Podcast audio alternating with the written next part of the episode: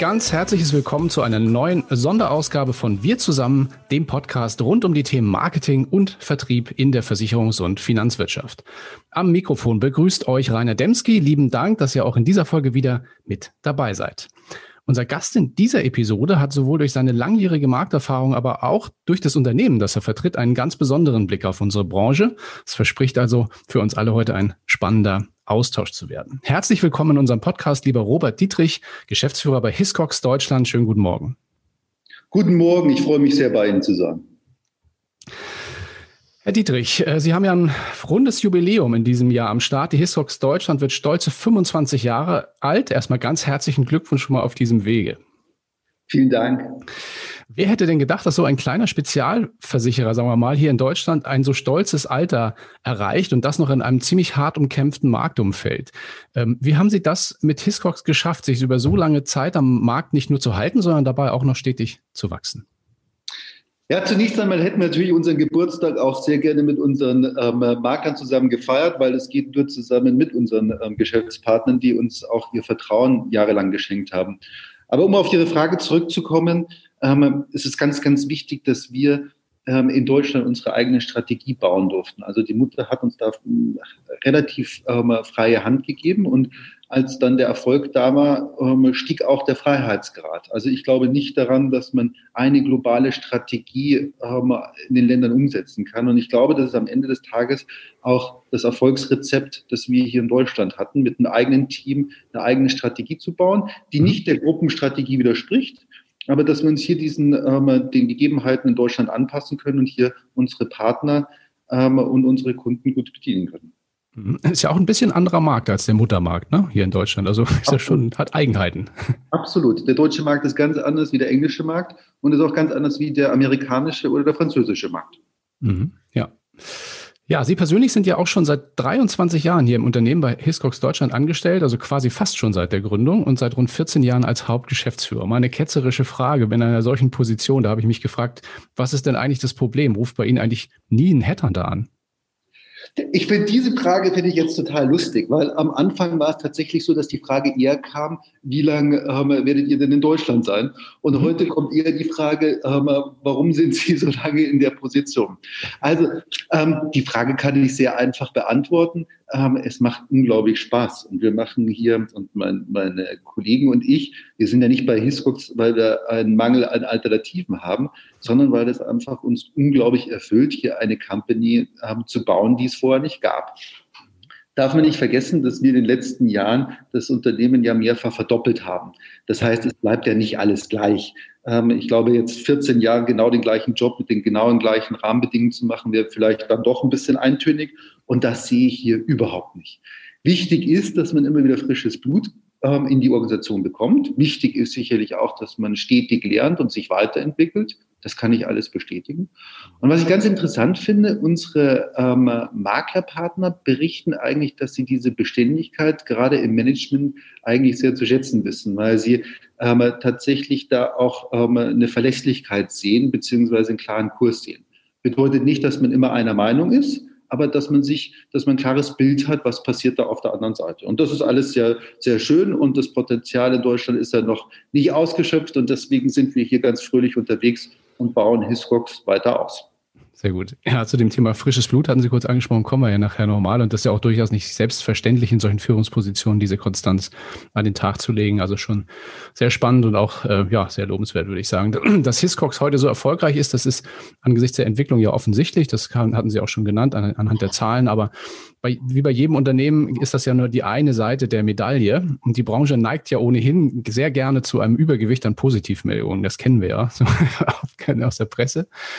Aber gab es nicht bei Ihnen auch so, so, so ja, durchaus Misserfolge oder nennen wir es vielleicht auch mal so Rückschläge auf dem Weg bis heute? Und wenn ja, wenn Sie die benennen möchten, welche wären das? Also natürlich gab es die. Das wäre ähm, unglaublich fad, wenn es die nicht geben würde und auch sehr ungewöhnlich. Also an sowas glaube ich nicht. Ähm, ja, es gab Misserfolge, es gab ähm, Rückschläge. Ähm, wir haben eigentlich immer es sehr konstruktiv nutzen können, um was draus zu lernen. Ähm, aber das fing an, dass wir in den deutschen Markt eingestiegen sind, dass wir hier nur unser Produkt für vermögende Privatkunden gelauncht haben, also sehr, sehr spitz Ähm, mhm. Das war vielleicht von der Produktpalette her ähm, ein bisschen zu dünn, ja, weil sie dann einfach ihr Investmentvolumen ähm, schwieriger wieder einspielen können. Ähm, aber wir haben daraus gelernt. Und ich glaube auch, dass es so das Wesentliche für uns ist, keine Angst zu haben vor diesem Scheitern, keine Angst zu haben vor dem Misserfolg. Denn wir als Spezialversicherer, wir müssen immer wieder was Neues ausprobieren. Wir können nicht diesen ähm, normalen Pfad der Mainstream-Versicherer gehen. Mhm. Und das bedeutet auch, dass sie scheitern werden. Das geht nicht alles auf. Und wichtig ist halt, dass man ähm, das Scheitern jetzt nicht als, als Drama ansieht, wo es darum geht, jemanden zu beschuldigen und dann ähm, die, ähm, der muss dann das Unternehmen ähm, hinterlassen und alle bluten aus den Augen und das ist alles furchtbar, sondern einfach, wir haben was probiert, wir haben unsere Hausaufgaben gemacht, wir haben eine saubere Analyse gemacht, wir haben es probiert, wir haben es getestet, ist es nicht aufgegangen, können wir was Produktives rausziehen ähm, und dann beerdigen wir das und ziehen weiter. Und, ähm, und da gibt es ganz viele Themen. Wir sind natürlich auch erwachsener geworden als Organisation. Ich mhm. selbst war relativ jung auch in meiner Position. Und natürlich macht man da auch Fehler, sei es in der Kommunikation oder, ähm, oder auch in der, in der ähm, Prioritätensetzung. Manchmal hat man sich zu viel vorgenommen. Ähm, all das ist, ähm, ist, ist wahr prägt uns, ähm, macht uns heute aber ähm, stärker und gehört für uns einfach zum Leben dazu. Mhm. Ja, und nicht nur die Fehler und oder auch die, die Rückschläge, würde ich sagen, prägen ein Unternehmen ja sehr stark, sondern auch die Partner, mit denen man zusammenarbeitet. Sie hat ja, ja vorhin den, das, das Thema Makler angesprochen. Ähm, welchen Anteil und welche Bedeutung hatte oder hat oder hat auch noch der Maklervertrieb für Ihre Marktentwicklung in Deutschland und wie arbeiten Sie mit Ihren Partnern da zusammen? Also ich würde sagen, dass es nach wie vor für 90 Prozent ähm, unseres Geschäftes steht. Ähm, weitere 5 Prozent sind Kooperationen mit anderen Versicherungsgesellschaften, die mhm. sich unserer Produkte und unserer Expertise bedienen. Und weitere 5 Prozent ähm, ist ähm, äh, Direktgeschäft. Das sind dann ähm, Freelancer, die halt dann online abschließen oder ähm, Oldtimer-Besitzer, ähm, die online abschließen. Ja. Also der Maklerkanal ist für uns nach wie vor der wichtigste Kanal und ähm, mit dem haben wir auch unglaublich viel vor. Viele unserer Produkte sind auch erklärungsbedürftig und da spielt der Makler eine ganz, ganz wesentliche Rolle. Also der Maklermarkt hat für uns ähm, einen wesentlichen Anteil an dem Erfolg im deutschen Markt. Hm. Wenn Sie dann sagen, mit anderen Gesellschaften zusammenarbeiten, äh, machen dann 100 Prozent fast Kooperationsgeschäft äh, oder Kooperationsvertrieb aus, sind Sie ja, sagen wir mal, so ein Stück weit am Puls der Zeit. Ich habe so ein bisschen den Eindruck, dass die Branche sich in Richtung Kooperation sehr stark entwickelt, aktuell auch unter früher Wettbewerbern äh, passiert heute viel mehr, nicht nur unter Gesellschaften, sondern auch bei Maklern, ähm, ist dieses Thema Kooperation total wichtig. Nehmen Sie das auch so wahr? Das nehme ich auch so wahr und ich finde es auch gut so. Also es ist, ähm, vor vielen Jahren war es tatsächlich so, dass ähm, in, in Deutschland zumindest ähm, es da eine ganz große Abneigung ähm, zu Kooperationen gab. Jeder wollte alles selber machen. Ja. Ich glaube, es ist eine ganz wichtige Erkenntnis, dass man eine bewusste Entscheidung treffen muss. Mache ich selbst oder gehe ich eine Kooperation ein? Also Buy, ja, Make-or-Buy-Entscheidung. Und ähm, ich begrüße das, weil es einfach betriebswirtschaftlich auch wahnsinnig viel Sinn macht. Wenn es nicht zur absoluten Kernkompetenz, zur Kernstrategie gehört, ist es eine sehr valide Möglichkeit, ähm, mir die Expertise jemanden anders anzueignen. Und, ähm, und das begrüße ich, finde ich richtig. Ich sehe das auf der Maklerseite genauso, denn auch da ist es insbesondere für kleinere Unternehmen immer schwieriger, alles für alle zu sein. Mhm. Und ich glaube, zu einer klaren Strategie gehört einfach auch zu sagen, was man nicht macht. Also ich beobachte das, ich finde es richtig und ich finde es nachvollziehbar. Mhm. Sind wir auch schon fast auf, auf dem Weg, ähm, aus der Vergangenheit in die Zukunft zu blicken. Das passt auch gut und baut die Brücke, Brücke zur nächsten Frage. Wenn wir mal so einen Ausblick auf die nächsten, würde ich mal sagen, 25 Jahre ist fast ein bisschen viel, aber hatte ich mal gedacht, gerne auch mal einen großen Wurf.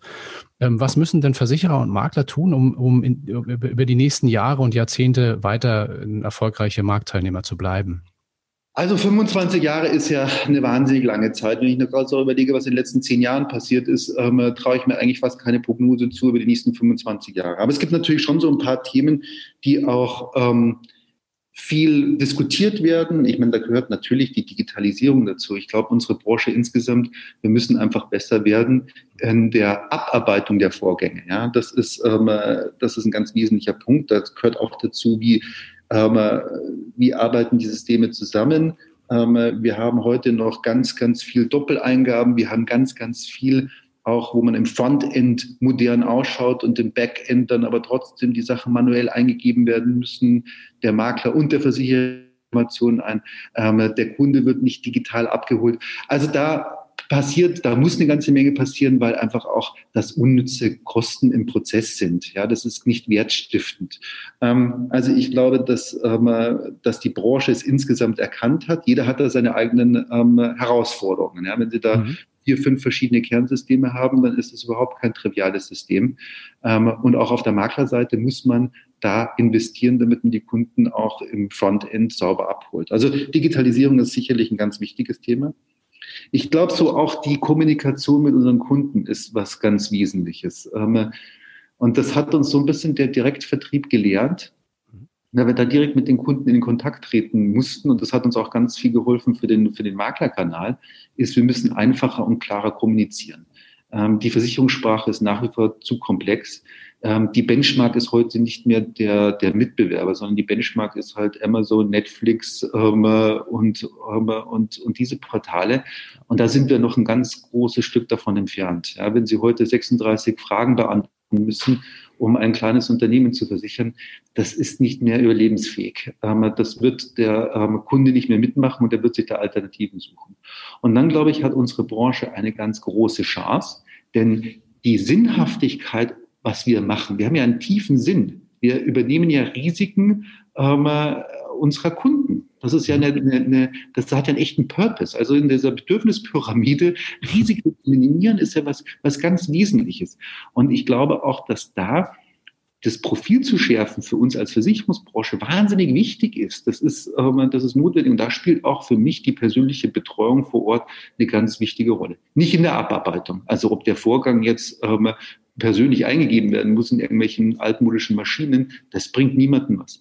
Aber die Betreuung, die Beratung ähm, beim Kunden, das ist für mich wesentlich. Und ich glaube, das würde ich eher stärken, das würde ich nicht aufgeben. Und das vermittelt ja auch unserer Branche die eigentliche Seele. Ja. ja. da haben Sie einen Kontakt. Der, der, der, der Kunde kauft ja oftmals nicht bei Hiscox, sondern der kauft bei seinem Berater. Mhm. Der verlässt sich auf den Berater, dass er das Richtige aussucht. Und ich glaube, da sollten wir auch sehr selbstbewusst sagen, das müssen wir nicht kaputt machen. Das muss man nicht digitalisieren. Ich glaube, eine ganz große Herausforderung ist sicherlich, ähm, wir brauchen mehr Talent in der Versicherungsbranche insgesamt. Ähm, ich bin da immer sehr selbstbewusst, weil ich die Versicherungswirtschaft tatsächlich auch unglaublich spannend finde. Und wenn ich äh, mit jungen Menschen an den Universitäten spreche, dann sind die auch begeisterungsfähig. Das ist nicht so, dass unser Image bei allen per se schlecht ist und langweilig ist. Gar nicht. Ich erzähle Ihnen von großen Feuern, die äh, zu Hause zerstören. Ich ähm, berichte von, ähm, von Cyberattacken bei ähm, mittelgroßen Unternehmen, was das auslöst. Ich berichte von unserer Dienstleistung und wie wir ähm, das Leben unserer Kunden dann ein Stück weit wieder besser machen. Und da ist das Talent absolut begeisterungsfähig, aber wir müssen es halt auch machen. Und unsere Branche hat das ganz große Problem, dass wir uns immer so selbst geiseln und uns selbst kleinreden. Und das muss sich ändern. Also wir müssen sicherlich da ein klares Auge darauf haben, dass wir ausreichend Talent in unsere Branche bekommen, damit es zukunftsfähig bleibt.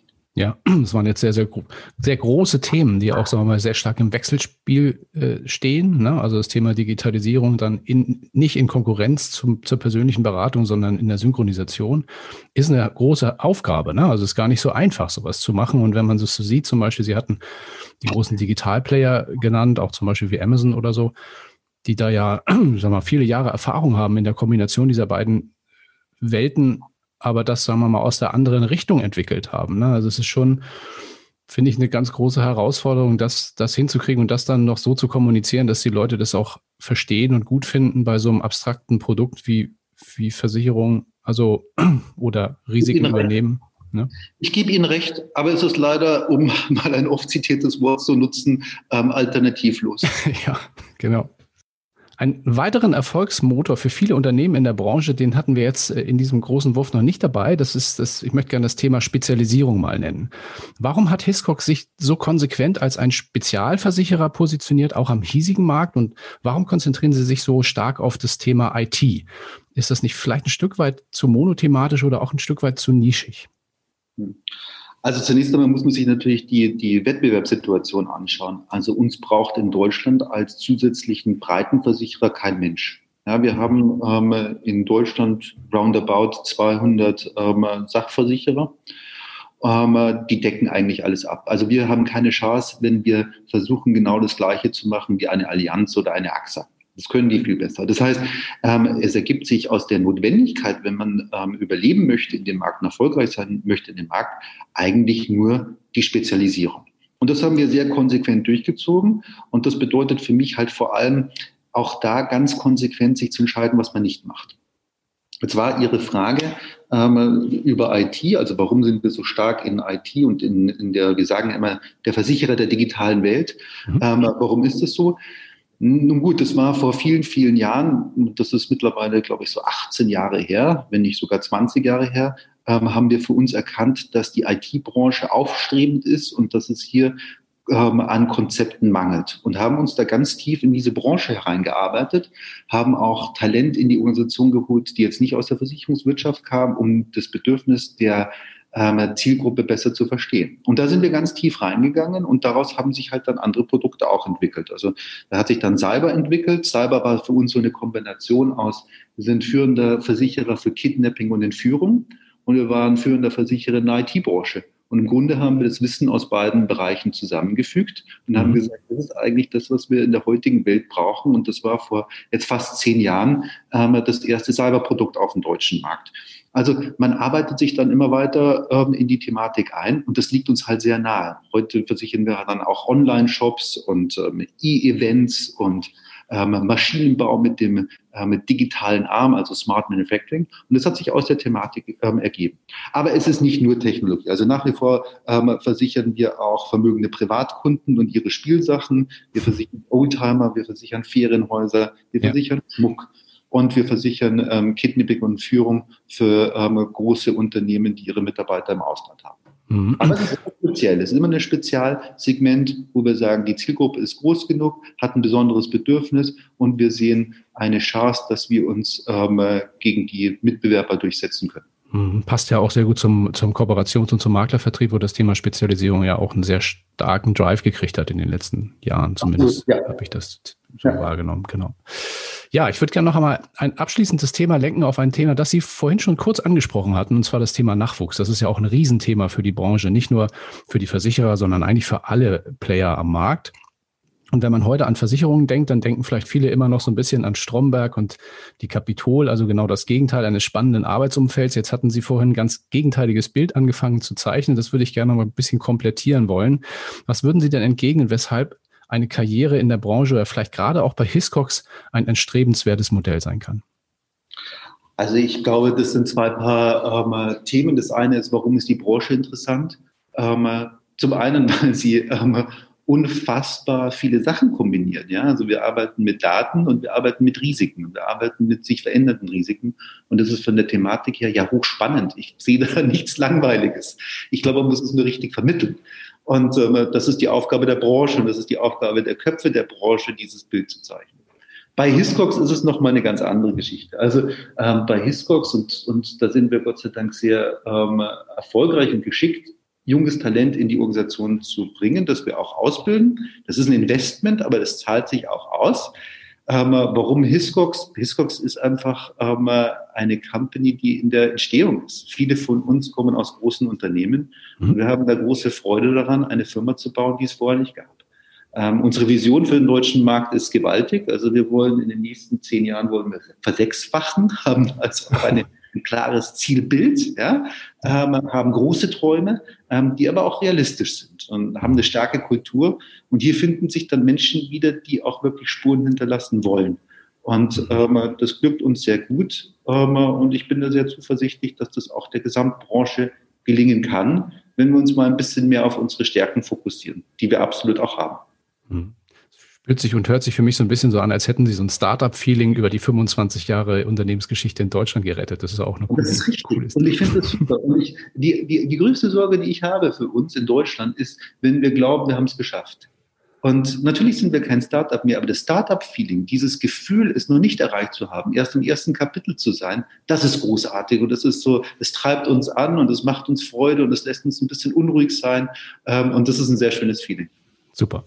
Ja, dann hoffen wir mal und wünschen Ihnen und uns, dass diese Episode auch viele junge Menschen jetzt hören und dann vielleicht der eine oder der, die andere auch eine berufliche Entscheidung für die Branche oder vielleicht auch bei Ihnen bei der Hiscox trifft.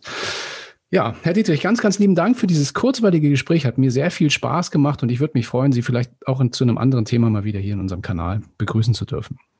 Es hat mich sehr gefreut. Herzlichen Dank und alles Gute. Bis dann, Ihnen auch. Dankeschön.